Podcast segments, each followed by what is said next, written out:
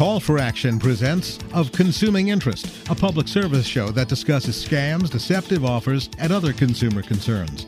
Here's the director of WJLA 7 Call for Action and your host, Shirley Rooker. Should you be concerned when you use an app to order a pizza? What about when you do banking? What about the many uses that we have for apps on our phones today? Well, we're going to give you an in depth look at what those apps mean and what they can do and what some of the vulnerabilities are. My guest today is Steve Posiak. Pociask. He is the president of the American Consumer Institute. Now, he has just, the Institute and the Center for Citizen Research has just done a study on vulnerabilities in apps. And one of the issues involves the fact that so many open, so much open source code is used in the development of these apps. It makes it cheaper, makes it faster. So they're used. Now, Steve, explain to our listeners who may be like me and don't really understand what in the world is an open source code. Sure. Uh, well, if you think back um, um, uh, many years back when uh, people would be writing software, it would be like tailored for one specific use. It was uh, done in house or farmed out, and it had other applications. Today, open source has been a means by which uh, you get a, like a community of programmers together, and they create these binary program files. Um, that are used in sort of like a collaboration. It's like a community of of um, of uh, software that's used for various things, uh, various modules, and then they're distributed to the public, you know, uh, like for free. So they're they're like uh, free use uh, for the most part. So as you were pointing out, uh, what this means is that um, to use open source. So let's say I want to create an app. Um, I can go on and and put together a series of, of, of various um, open source um, um, components and put them together and and build an app much cheaper than just writing it from scratch. You know, so for example, it may have a sort, it may need to go out and, and check some databases. Those there there are uh, components that will do that. So I don't need to create it, uh, you know, from scratch, as I said. And that, in some ways, is good for consumers because it reduces the the cost for an app development. It also makes them quicker to get to the marketplace. So there there are some advantages to that. But then the downside of that is well that yes, well the, the downside mm-hmm. the downside is that it's become so um, pervasive out there that it's it, it is just a target-rich environment for hackers if they can find a backdoor to exploit uh, one of the various components of this uh, open source code. Uh, then what they're able to do is cast a, a net, and they're able to get um, that particular component across many other apps. So essentially, it's a target-rich environment for hackers. So yes, like you said, it's quick to market. It's a lot uh, uh, cheaper to do, and really, it's become, uh, for the large part, uh, the, way things are done, the way apps are done cheaply. Okay, so but since we know that these are vulnerable to hackers, why isn't something done about it? Is this sloppiness, laziness, uh, economic issues? Why aren't they corrected so that they're not so vulnerable? Well, yeah, there's there's actually a, a lot of answers to that. I think there is some complacency. I think in some aspects of it, there just aren't uh, following up. Uh, in many cases, you have an app's uh, let, let's say a store wants to create an app for their products, and what they end up doing is they go and they hire somebody to come in and to do all the programming for them. And and so they, this contractor will then write the app for them, and they'll walk away after you know af, after a month or so, um, and um, there's no updates taking place and there are a slew of vulnerabilities that might come online, and nobody is patching the software. So it could be budget, it could be ignorance. It could be complacency. Uh, it could be a lot of things. it things. could be a combination of all of them. So it, it, yeah, and and very likely so. Mm-hmm. I mean, uh, I can give you um, you know example um, like for example, I I believe there's about in, if you go back 17 years, there are 40,000 vulnerabilities that have been identified uh, in in various uh, government databases. Oh my goodness, 40,000, and get this a third of them have happened in about the last year. Is that because hackers are getting smarter, or we're getting sloppier? I think it, there's a, there's a whole lot of more effort going into finding mm-hmm. these vulnerabilities and to finding out how you can get into it. Well, there's, so now, there's money to be made. Well, when there's money to be made, I should point out though the you know that the government does try to take and and try to put together a database for people to follow. Mm-hmm. The problem is it's also a road uh, roadmap for hackers. Oh gosh. So so now so now you have people looking, you know, uh, you, you have the white hats looking on, uh, trying to say, okay, well, these are the vulnerabilities we need to update. We need to do these patches, and then you also have the black hats out there and say, "Wow, these are the vulnerabilities we ought to, you know, target." They've just told me how to do it. Uh huh. Oh boy, something? I'll tell you, that's a that's a difficult path. Well, get this though, we we we just recently did a study on this, and the findings are are, are pretty, um, you know, uh, jaw dropping. I believe. Okay, give me some of the really and I read this stuff, Steve, and I'm sitting there with my mouth open thinking, oh my God, is there anybody in the world that has a smartphone or a computer or any kind of online access that hasn't been hacked? Yeah. Well, well, this is a, this is the issue. When we we went through and we looked at 330 of the most popular apps used in the United States, uh, covering over 33 different categories, from your naps to navigation to ordering food online, uh, you know, to, to beauty products and and you know productivity and and travel and a whole whole slew of issues, right? And and so as we what we did is we used um, a Clarity, a product that, that allowed us to compare the binary code from the latest download. So let's say I have a phone and I want to dow- download from the Play Store. I got the code from the latest um, latest download, and then we were able to compare it uh, using the software to known vulnerabilities. And from the 330, we found thousands. About 2,000 vulnerabilities oh were found. In fact, 105 of the 330 apps, most popular apps, were found to have uh, vulnerabilities, and 43% of those were considered to be critical or high, which means that they can pretty much debilitate your, the use of your phone, take control of your phone, take the information on your phone, and they don't need a lot of knowledge to do it. Oh my goodness. I mean, that's appalling. Yeah. That's truly appalling. Okay, let, let's talk about some of the other surprising things. Now, you found that there were particular industries or, or areas of app use that were particularly vulnerable. And I think you mentioned something about um, like ticket providers, uh, sports events, travel.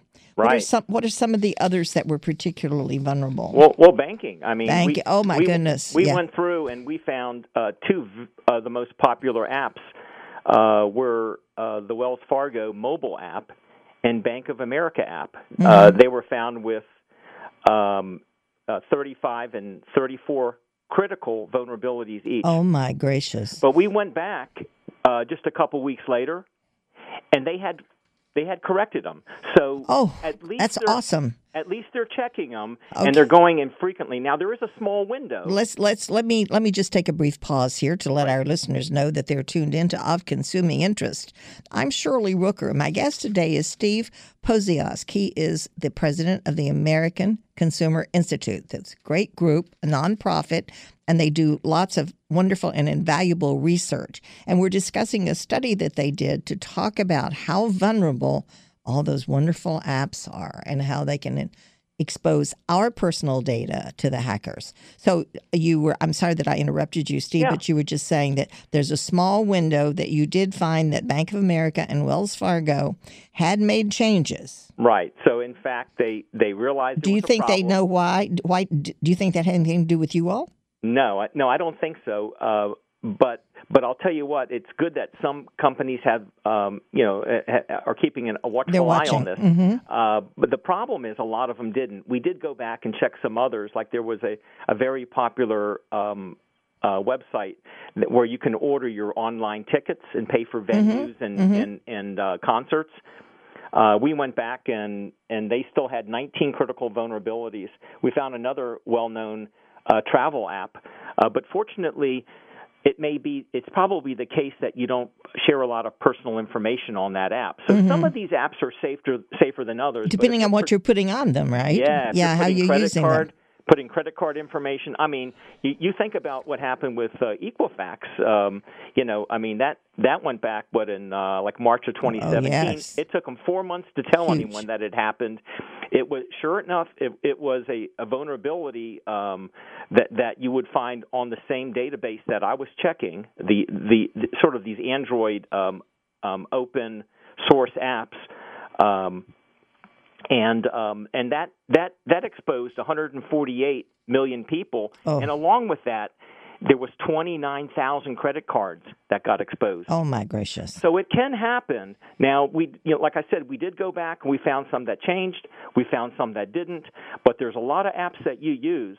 Uh, some of the most popular sports apps, for example, some of the most popular ones that you use for fast food dining that popped up um, as having critical apps. So, so I would just, you know, caution your your uh, listeners to, um, you know, to the extent they can, keep you know keep their apps updated.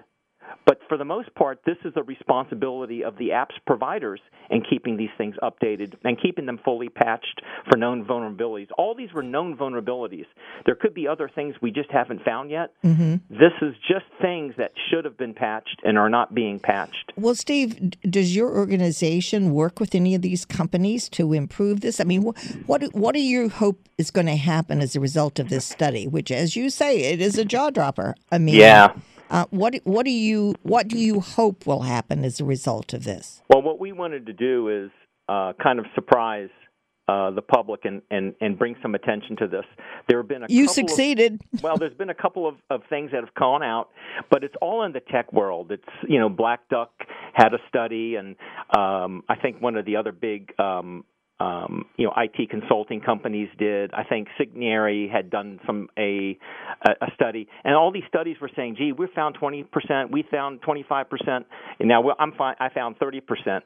Uh, essentially vulnerabilities on Wow. these apps, but the but the point is, it's out there and no one's watching it because it's falling way back into to deep into that tech community. Mm-hmm. And so what I wanted to do is I want to get out here. I want to make sure that uh, these companies are notified, uh, that they update, and they notify their customers uh, when they open their apps that these things need to be updated. So, Um, so as a consumer, let's suppose I'm using some sort of an um, a, an app to order food. Yes. So, uh, and that's going to put my credit card information on that app. Has to. I mean, you, if I'm going to charge it, you're going to have a credit card number. How do I know whether or not that app has had an update, or how do I know whether or not it's vulnerable, or even further, how do I know whether or not it is has been hacked? I mean, there's so many questions. I mean, I'm just an average consumer here. I have a little bit of techie background, but not much, and I don't Yeah. know much of anything. You don't know any of that. The reality is, if they don't put the time, your apps provider doesn't do the time, they don't put in the budget, they're not aware of what's going on. If they don't test, test, and test and scan, they're not going to know. So we what we should assume then is that we're going to have to be vigilant. Um, and it seems to me that on the consumer's part, one of the things that you're going to have to do if you're using apps that have your financial data on it, you need to check your bank accounts every day, or at least every other day. Check your credit card accounts. It only takes a minute.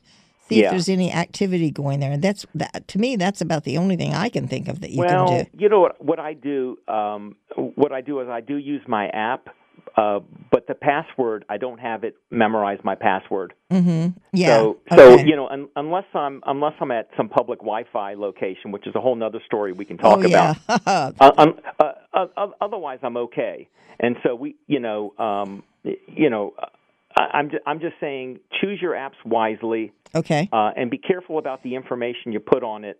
And to the extent possible, just remember that you're sharing this information. When we look at some of the breaches that have taken place, and we're talking, uh, you know, really, really big companies. We're talking about, um, you know, companies like uh, Target, um, you know, Anthem, uh, Home Depot, uh, Equifax, Uh, Adobe, um, you know, Yahoo, and some of those may have a lot of information on you, and some may not.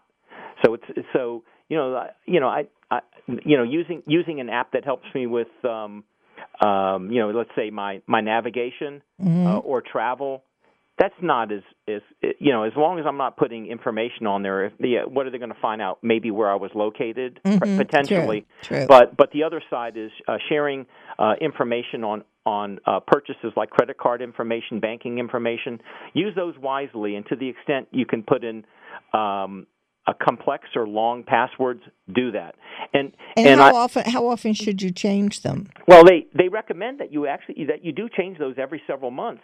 But one of the things you think think about is what why they tell you to make it complex. It's just as good or better to make it if if you can put in a longer password to make it longer because it's just as hard for a hacker.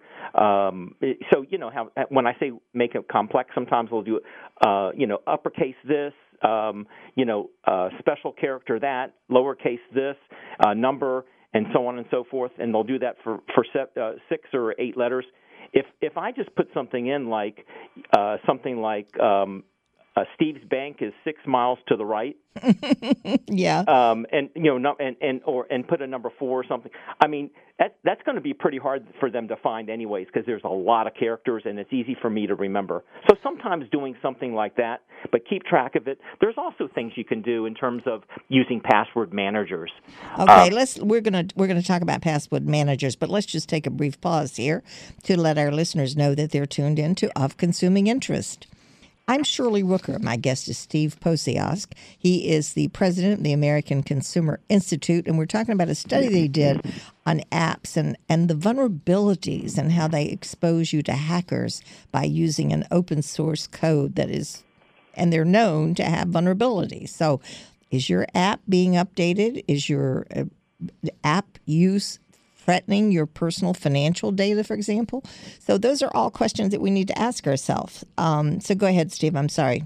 Yeah, so uh, just, just to close up on that, I was just going to say, just to close up on the study, uh, for one thing, um, it, it's really important for these apps providers to put the resources in and to get those apps updated so when consumers get online you go to the play store you bring down you're bringing down something safe mm-hmm. and also that they're pushing out the updates or notifying customers that they are updates that's really important and until that happens consumers need to have a little bit of awareness on themselves mm-hmm. to not spread their information too widely just like you wouldn't spread your information too widely on things like social media uh, or if somebody calls you from the IRS it's yeah, not right. the IRS, right? Exactly. So there's certain things you don't share. You don't give credit cards over the phone. It's and, and it's that kind of common sense stuff. When you use apps, use them wisely. And and um, you know, uh, well, Steve, when you uh, when you check these apps, were these free apps or were these apps that you pay for? Well, the the ones we checked uh, were all free free okay. apps. Okay. So there there may be an app for McDonald's, uh, Uber, for example. Um, you know, one of the pizza places, uh, mm-hmm. uh, for example, uh, NFL, uh, ESPN. Those are sort some of the apps um, that we were looking at. Now, keep in mind, we only looked at the three, 330 of the most popular. And there's these, thousands, probably. Yeah, but I'm thinking those others, they probably are even lower budget probably even get less support mm-hmm. and probably even have more vulnerability. Well, let me ask you something. Now, let's suppose that you're using, I, I mean, I have a smartphone. It came with a bunch of apps. I don't use a lot of them. I'm not crazy about apps. I just have, have my concerns. Anyway, um, so my smartphone has all these things on it that I don't even want to use. Can I get rid of them? I mean, sometimes I've gone in and said, I'm going to take this off. And it'll say, oh, if you do that, it may affect something else on your phone. And of course, being chicken, I don't take it off. But eh, how can consumers make choices, wise choices? Because just because it comes installed on my phone doesn't mean that it's secure. Am I, am I right about that? Yeah, but if you don't use it, I think you're going well, to. Well, if I don't okay. use it, that's okay. Right, right. You're okay. And some of those, they they came, like you know, basically with your phone, and you're right. not able to un, uh, uninstall right. them, and you don't want to uninstall those because okay. it could affect uh, something else. Know, yeah, it could affect something else. But I, I'm talking about if you're you're going through and you're, you're downloading. You're doing them from the Play Store or whatever source you're using. Right. Yeah. You're, let's say you're doing Talking Ben the dog, for example you, you know you know your kids are doing that. They're downloading it. It's funny. And they all are kind of enjoying the entertainment. Mm-hmm. well are they keeping that phone uh, uh, you know uh, corrected and, and patched well, what, for known now vulnerabilities? what, let me ask you steve does this provide entree to everything that's on your phone? Let's say you have a app you're ordering whatever uh, or the one you just talked about. Your kids this they like this. I don't know that. I don't have little kids. Um, but when you use that app, is that vul- of making your entire information on your phone, including your contacts and all of that sort of stuff, vulnerable to hackers? Yes. Oh boy.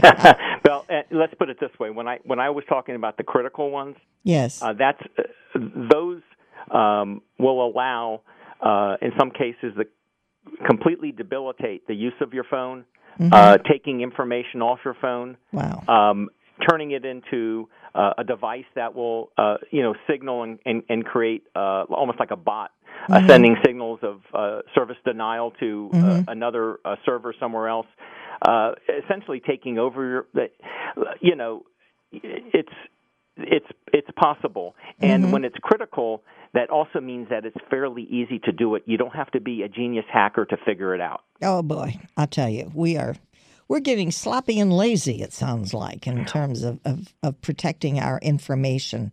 We probably, you know, people say, "Well, somebody's already got it. Why should I worry about it?" Well, Well, yeah, th- this is the time for for these apps providers to come on board. And and one of the things they could do, for example, is is uh, maybe an association or uh, ought to get together and say, hey, look, we ought to find some best practices. You know, let's get let's get in here and let's figure out uh, a solution. You know, sometimes people fear that government will come in and they'll pass uh, certain rules that will stifle innovation or raise costs. Um, but if that's the case, before we do that, let's get some best practices, or or let let me see, like we have a good housekeeping seal. Why not have a rating or ranking system? Let's certify that these apps are are reasonably safe. have you all thought about doing that?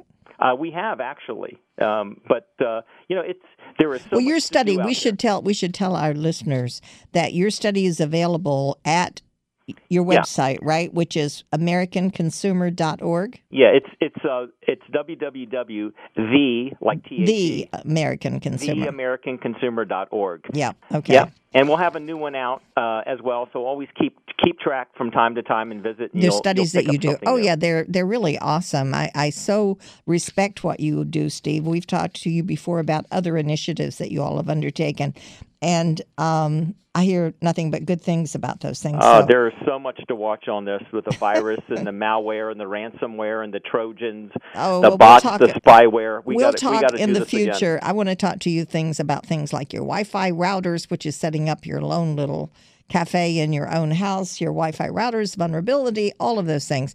We're so many exposures; it's just incredible. And have you done anything on the uh, personal assistant devices? No, we um, we we haven't done uh, um, uh, much on that at this point. Okay. Uh, well, maybe you looking- will, and if you do, you can let me know because I want to talk to you about it. Yeah, we're gonna we're, we'll be looking at some of that, and also Mm-hmm. another thing is that whole area of of sharing. There's this whole underground market, and I'm talking about it being legal and unregulated Mm-hmm. on on the selling of your information. People are so focused on Facebook, Amazon, and Google.